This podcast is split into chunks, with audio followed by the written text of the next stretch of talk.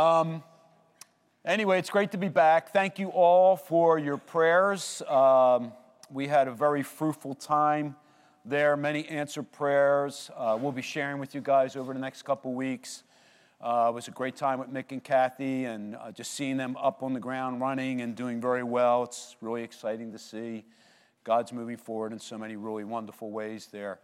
So, thank you again for your prayers. And uh, our brothers and sisters greet you. Our brothers and sisters from Eswatini greet you. Our brothers and sisters from Pretoria greet you.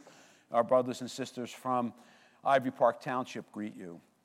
And for some of you who are with us for a number of years, how many of you remember Hulasani? Yeah, a number of you remember Hulasani. And Hulasani um, was here for about five years when he was at Westminster. He was a part of our preaching team. Um, they had a couple of their children born here while they were here. They celebrated their 10th anniversary of their church. We were able to be there for their 10th anniversary of their church plant there. So that was a very exciting time to see that happen also. So, um, and they uh, definitely send their greetings and thank you for all your support over the years. So here we are. We're talking about community, community in God's image. And Josh, over the last couple weeks, has been preaching about this, and I hope we can step in now and without any issues with regard to transition, we're just going to go forward. Right? Yeah, well, hopefully that's true, right? Anyway, um, I was thinking about this and I thought, well, what comes to mind when you think of the word community? What comes to mind when you think of the word community? A word, a picture, what comes to mind? Anybody? Community. What comes to mind? People, okay? A table. Did I hear that? Yes, a table, gathering, yes. What's that? Fellowship, absolutely. Small group, great. How about band of brothers? Yeah, yeah. Uh, yes, yeah. so any, any other types of things like that. So we got this idea community. It's groups of people, uh, they're together, there's, they share characteristics together. Um, and um, if we think about it, there's, there's a, an unlimited number of communities, right? There's the sports community, there's the creative community. There's the environmental community. There's the gamer community. And we, we can go on and on, right? Uh, we have so many communities of different people. And a community experience can be positive or negative, right? How many of you experienced a positive community experience? How many negative? Yeah, okay, there you go. So I was just thinking about this. So here, here's something, here's an illustration. The Eagles for the first 11 weeks are 10 and 1. As a community, we're excited. We're joyful. We're greeting people on the street with smile on our faces. We all have our eagle stuff on. Everybody's excited. Then they lose six out of their last seven games. And we are now a community in torture. Slow torture. Right? But, but we get the idea. Community has the ability to impact so many things, and the actual ability of a community can be very positive or negative. And as Josh has been describing in the first two sermons of this series, being made in the image of God, we are designed for community because God is a beautiful community. And I, I want to sit on that for just a little bit. See, God is a beautiful community. How many of you thought of God as a community? Yeah, good. God is the only uncreated being in the universe. Everything that exists comes from God. And God's word teaches us that He is a plurality and yet one God, right? So you see some scripture verses there that I have next in the outline. The Genesis verse is that idea of what do we see in Genesis 1 and 2? The Spirit hovering over. And then in 26, 27, you have make mankind in our image, plural. In John 1 1 through 18, we see the Word was with God and was God. There's the light that's come into the world, the Son who became flesh and dwelt among us. Matthew 28 19, and baptized them in the name of the Father and of the Son and of the Holy Spirit. Philippians, and He came in very nature God. Amen. These are the things that we see. And then in John 14 16, on the night that Jesus is going to die, as he's explaining things to his disciples, he talks so much about the promised Holy Spirit. the advocate, the counselor, the one who would reveal truth, the one who empowers. So there is one God, in essence, existing in three persons, and it's a community. So let's just put that diagram up for a second, just so we get this, right? Here it is, explained very simply God. The Father is God, the Son is God, the Holy Spirit is God. But the Father is not the Son, the Son is not the Holy Spirit, the Holy Spirit is not the Father. And you see how this goes. So, what we have are three equally God in nature, but all three are involved in creation in different ways. All three are involved in sustaining the universe in different ways.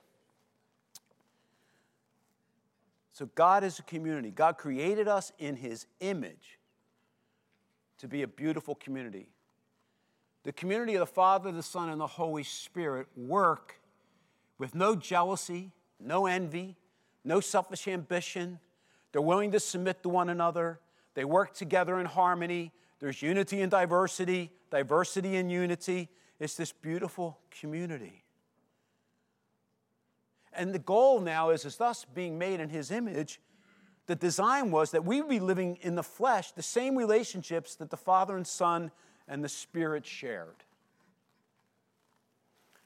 Irwyn Ince, I think I'm pronouncing it correctly, uh, had this to say it's in a quote there We were made to image God as a beautiful community, but sin ruptured our communion, and polarization has been our story ever since. This is a reality, right? When you think about it, it began in the Garden of Eden, Adam and Eve we know that they rebelled against God, and this act of rejecting God's love and care and plans for their life, it caused a separation from God and a fracture of the intimacy that they shared together. All of a sudden, they saw each other as naked. There was shame in their relationship, there was blame shifting in their relationship. All of a sudden, there was this broken harmony that had taken place. And as a result, polarization has been humanity's story ever since. Think about it ethnic polarization, gender polarization, generational polarization, socioeconomic polarization, political polarization. For every category of human community, there is some particular polarization. And we see this being lived out in our broken communities. Amen? What do we see in our families and in our neighborhoods, in our workplaces, in schools, in our cities, in our nation and across the globe. We just see all of this brokenness, this polarization, people not being able to love one another, to trust one another, to get along, but they come and we destroy and we tear down and, and, and we literally do evil to one another. And there's just a broken community, radically different than the beautiful community God had designed for us to be. But praise God, it doesn't end this way. God brings redemption, reunion, and renewal. You got to get this. God brings redemption, reunion, and renewal. And all three the Father, the Son, and the Holy Spirit have roles in bringing redemption, reunion, and renewal together. And I just want us to get a sense of that from this diagram, if you could put that up. So here we are, right? Here's the model. The Father, as we know, is the planner. He's the architect. He's the designer. What's going on? It's his role. The Father plans these things out. The Son is the one who leads the mission. He comes into the world. He literally brings redemption through what he does in his life, death, and resurrection. And then from that, the Holy Spirit, the paraclete, the advisor, the counselor, the empowerer, the revealer of truth, who's the sign and seal, takes over as the pastoral leader who is leading all of those who believe right now to begin learning again what it is to be living out a beautiful community. So you could take that down. But I want you to see this working. This, this beautiful community works in a wonderful way. And I love what Ephesians 2 13, 18 says about this because I think it brings these thoughts together. Listen to this word. But now in Christ Jesus, you who once were far away have been brought near by the blood of Christ. For he himself is our peace, who has made the two groups one and has destroyed the barrier, the dividing wall of hostility, by setting aside in his flesh the law with its commands and regulations. His purpose was to create in himself one new humanity out of the two, thus making peace, and in one body to reconcile both of them to God through the cross, by which he put to death their hostility. He came and preached peace to you who were far away, and peace to those who were near. For through him we both have access to the Father by one Spirit. What do we see here? Well, we see redemption in Christ. We see blood, bought redemption by Christ. He now has this peace that has been made through his sacrifice, a peace with God because of his blood that now brings reconciliation, which brings redemption, which brings, by God's grace, the, the demolishing of hostility between men and women who are different. And in this redemption, there is a reunion with God. We now become children. We now become those who are spiritually alive, which where we were dead, there is now a reunion and a relationship with God where He as Father and we as children now can live together in relationship, growing in intimacy, and out of that relationship will become renewal one new humanity who has access to the Holy Spirit that can now live at peace rather than hostility. This is what God has done through Jesus Christ. Josh was talking about this the first week in his sermon. He, he sort of put it this way this idea of we have God and, and there's pathways opened up. And, and the way we see this, we almost see it in the roles that they have, uh, as he said, there was this perfection, but this perfection had room for scars. See, this perfection had room for scars because Christ is that suffering servant. Christ has suffered. And so, in this fellowship now with the Father, Son, and Holy Spirit, we have one who's entered into suffering. So, there's a pathway for all of us who suffer to be in a fellowship and this actually makes the community more beautiful, especially because we live in such a broken world that continues to suffer the curse and continues to have suffering in it. And so we have this going on. And then that idea that there was this perfection and this proportion of unity and diversity and diversity and unity can now be lived out. Can now be lived out because God has taken down the walls of uh, the different diversities and ethnicities and different, different ways that we look and, and uh, even view one another. And it said, No, now there is a peace. The walls have come down. You are now one in Christ. I have made you a new humanity in Christ Jesus. Hallelujah. And the pleasure part of it is, is that, uh, as Josh had said, it delights not in self interest because we have a Savior who was more interested in us than himself. One who was willing to experience in shame, to humiliate himself by leaving glory, to have himself suffer, to become obedient to death because he was concerned about us, that we would be renewed, that we would be reconciled and redeemed that in reunion we become sons and daughters adopted by the living God. And I love these words again by Ince in the beautiful community. These words we find throughout God's word renewed, reconciled, united are the reversal of the fractures, divides, breaks, and partitions of life in this world and before God that were and are so desperately needed. We are truly stamped from the beginning for unity and union, for wholeness and shalom, for beauty, for God Himself is committed to knitting the human race back together in Jesus Christ. Isn't that a great line? For God Himself is committed to knitting the human race back together in Jesus Christ. That is just amazing.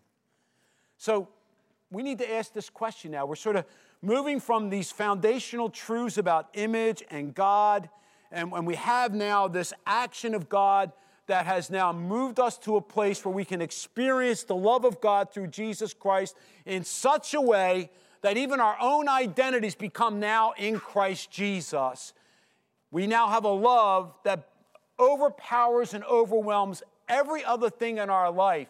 Because if we are loved this way by God, we need nothing else. And yet, the question is what converts this love of Christ for us into love for others? How does it move?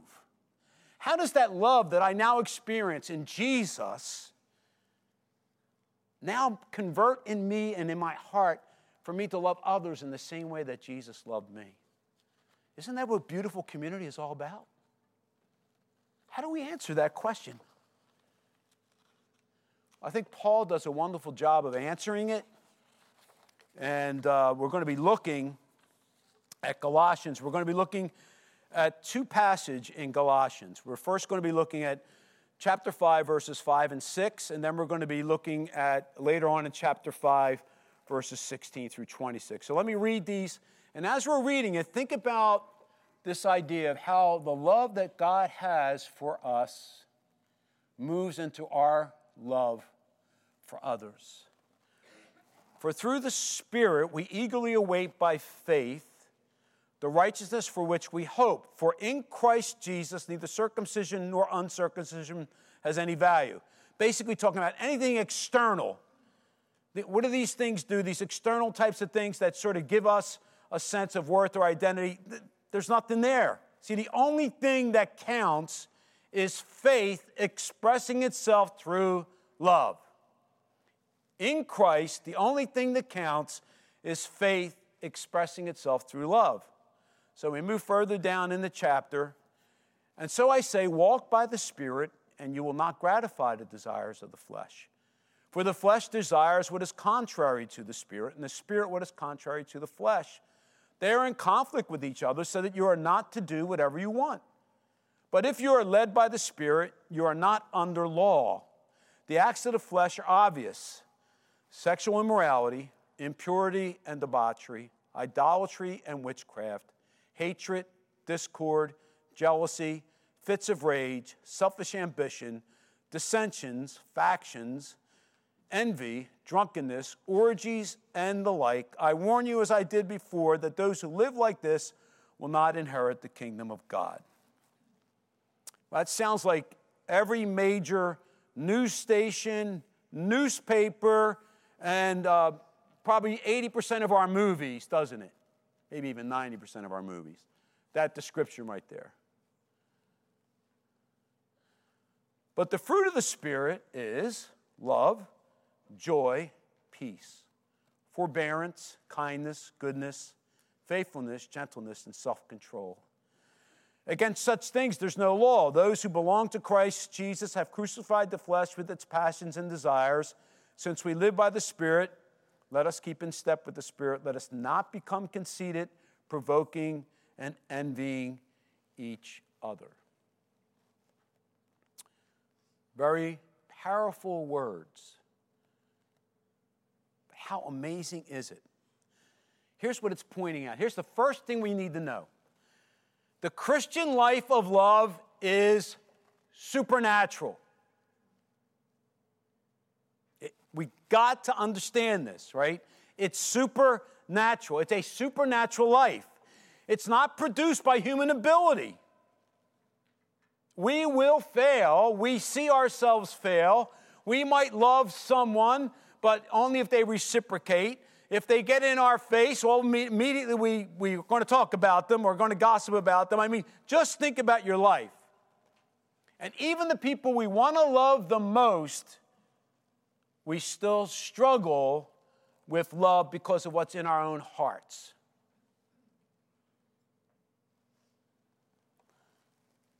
So, what connects us then with Jesus so that the salvation he accomplishes becomes ours?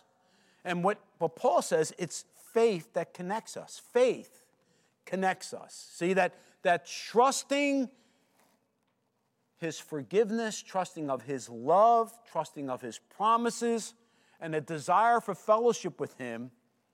And here's this this faith then proves its reality by love.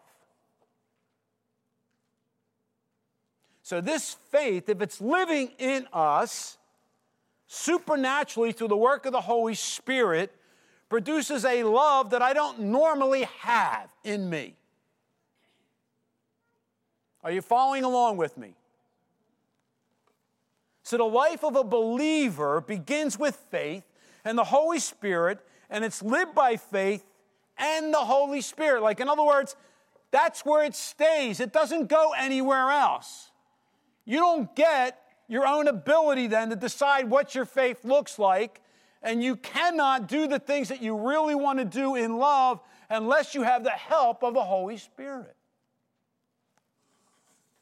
God supplies the Spirit, and He does it through faith, and love is the fruit of the Spirit. The fruit of the Spirit. Get this again? The fruit of the Spirit. It's not the fruit of Angelo.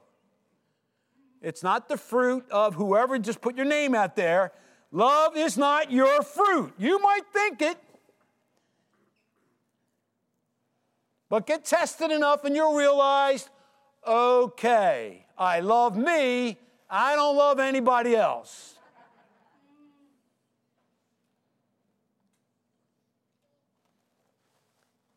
And, so here it is. Here's this fruit faith, the Spirit, and the fruit of love all go together. And here's the thing we need to know about faith because this is really important. Faith comes from hearing, and hearing by the Word of God.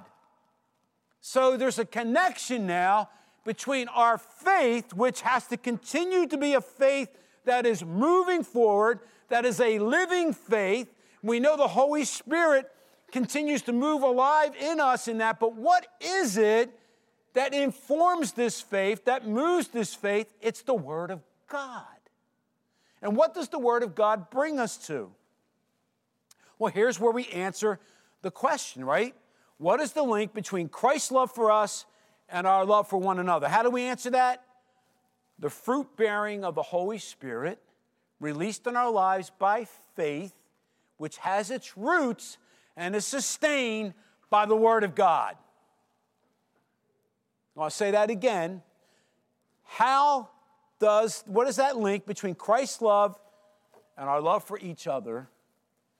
the fruit bearing Holy Spirit released in our lives by faith, which has its roots and is sustained by the Word of God. As we read the Word of God, we're reminded again and again of Christ's love for us. As we gaze upon the radiance of His glory, as we see His love, as we read the Gospels, as we understand what He has done for us, we again and again get to the place where I see how much He's loved me and that love begins to move in my life, in my heart. It renews my faith. My doubts go. I see this love. It begins to impact my life. And then this word does something for me that I can't do. It informs, it describes what relationships look like that create a beautiful community. So let's listen to the, the word a little bit, okay? Romans 12:10. Love one another with brotherly affection, outdo one another in showing honor. Ephesians 4:29. Do not let any unwholesome talk come out of your mouth, but only what is helpful for building others up according to their needs, that it may benefit those who listen. Ephesians 4:32. Be kind to one another, tenderhearted, forgiving one another as God in Christ forgave you. Just those, just those three verses. Think about just those three verses and how that describes loving others that will produce a beautiful community. Think about what it's saying. Outdo and showing honor. What's it like when I am respected and given dignity by other people? Think about that for a second. Would I like to be in a community like that? You bet. How about this? Don't let any unwholesome talk come out of your mouth, but only as you build up. What would it be like to be in a group of people who are encouraging one another all the time and not tearing one another down, not being full of envy and selfish ambition? What would it be like? And then this one ah, be kind to one another, tenderhearted, forgiving one another as God forgave you. How powerful. Love covers over a multitude of sins. How amazing is that? Think about that. And Josh last week ended with this idea of depth over increase, right? Depth over increase, which, which leads to repentance. And I think that's how it happens. It happens as I go to this word, and this word is saying, here's the depths of love. Here's where Christ went for you. Now the Holy Spirit is in you, and you can go the same way for another person and you can be the same as Christ was in relationships. And as you do that, a beautiful community is forming.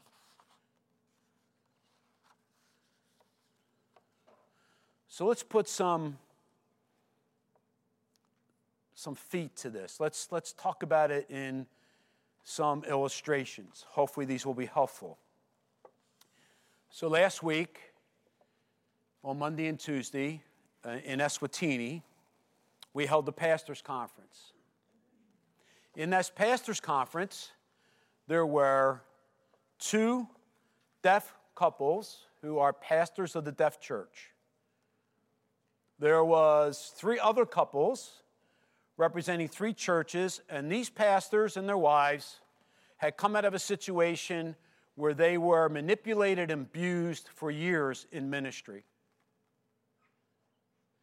And then there were two other couples who were pastors of different churches, and they were preaching the gospel of grace. They were talking about what it is to live a gospel centered life in a culture that is all about power, deliverance, and prosperity. And here we were, we're sitting around a table. Think about those differences, all right? Think about what it was like to be a deaf person in a room with hearing people who had been in a church, and yet, up until this point, over the last year or so, they had been isolated from those churches, they had been rejected from those churches, they were considered unapproachable by those churches. And here are these other pastors that are there now and they're so suspicious of anybody who has authority because of the way they've been treated and misused. And then there's those who are basically coming in, and these are the ones who are approaching now those who are deaf, having been the ones who treated them as unapproachable. And here we are. So, what happens? The goal is for the first day, we are going to, every person is going to share their testimony. Every person is going to share their testimony. And we went through every person sharing their testimony. And there was brokenness and there was abuse. Um, when, you, when you hear the testimonies of some of the brothers and sisters who are deaf, it just rips your heart out. But here we were. We sort of did this exercise today in Sunday school, and I encourage you to come if you haven't. It's the ability to listen to one another, the ability to hear, to be known. You see, that's what, that's what God gives us the ability to do. He's known us in our hearts, and He has come after us in pursuing love, and now we are to know one another. And here we were in this room, and I got to tell you, after that first day, you should have seen the discussions we had at dinner. You should have seen the joy that was in that room. And the next morning, we had an exercise we were doing together. We took a CCF uh, mini book on anxiety by David Powlison. We had reading groups, and then those reading groups came together And here we were with Siswati, English, and sign language going across in collaboration on how this impacts us both culturally and in the particular situations that we're in. And it was probably one of the richest discussions any of us had ever been in. And by the end of that time, I got to tell you, the deaf people didn't feel like they were unappro- unapproachable anymore. They, never, they didn't feel isolated or rejected. The people that had come out of these uh, particular manipulative and abuse situations were now just feeling a sense of oneness. And it was this beautiful picture of a beautiful community. It's what was happening. And now it goes on because now the door has been open. Beautiful community. And I think about our teenagers, and I love the fact that you guys are in small groups, mentoring groups. And, and, and here's the thing in your groups, and I, I might be off base, you guys can come over here and say to me, Andrew, off base, that's not the way it is. But there's some people who would, I would say, sort of belong to a sports community, and others who are creatives, and they, believe, they belong to a creative community. And some of you are gamers, and you know, we can go through the list of things. But in your groups, those walls are being broken down as you guys share your struggles. As you go to the Word of God together, you're doing this and you're doing it in a powerful way. And as you do that, guys, you're becoming that beautiful community. People aren't able to do that. There's something supernatural that is taking place as the Holy Spirit gives you the ability to do that.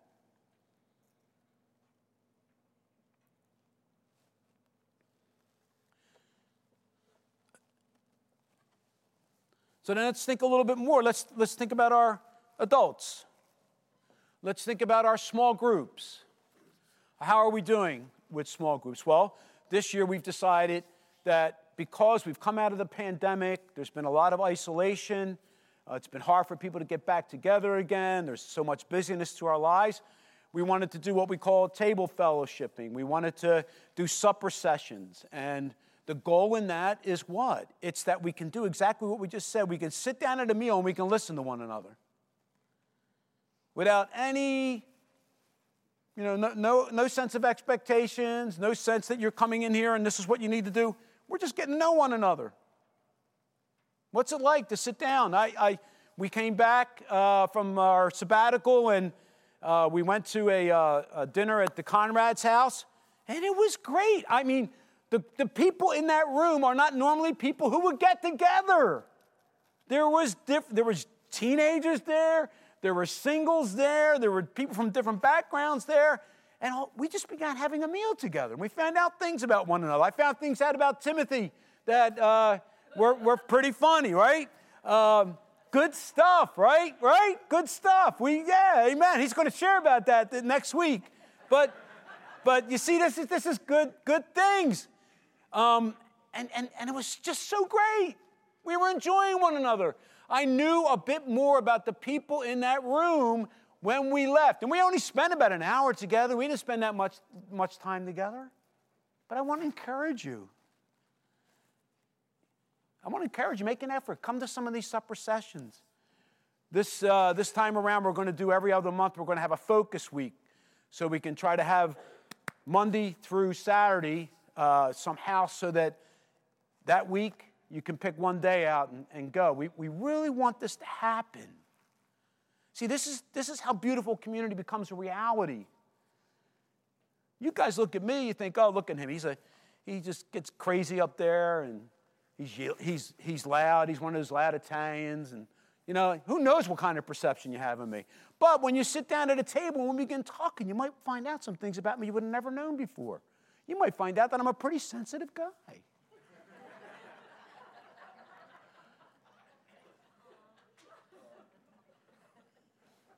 but this is the way it is, right?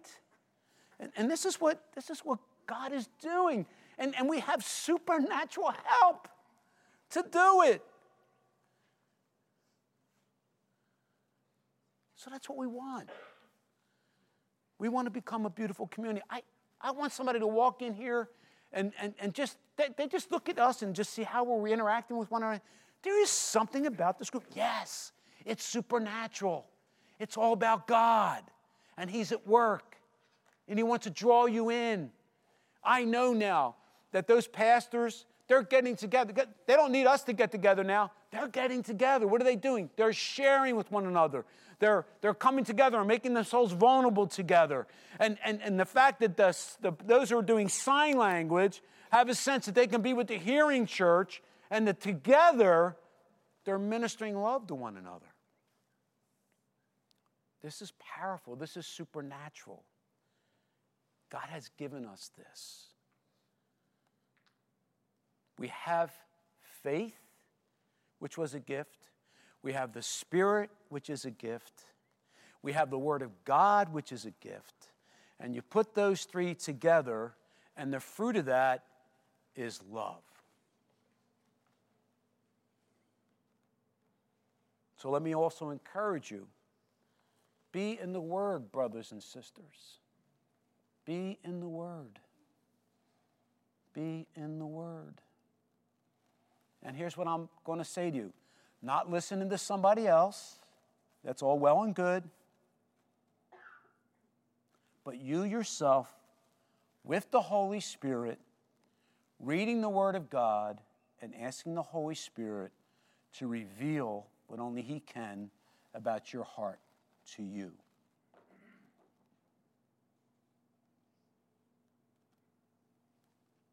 See what God does.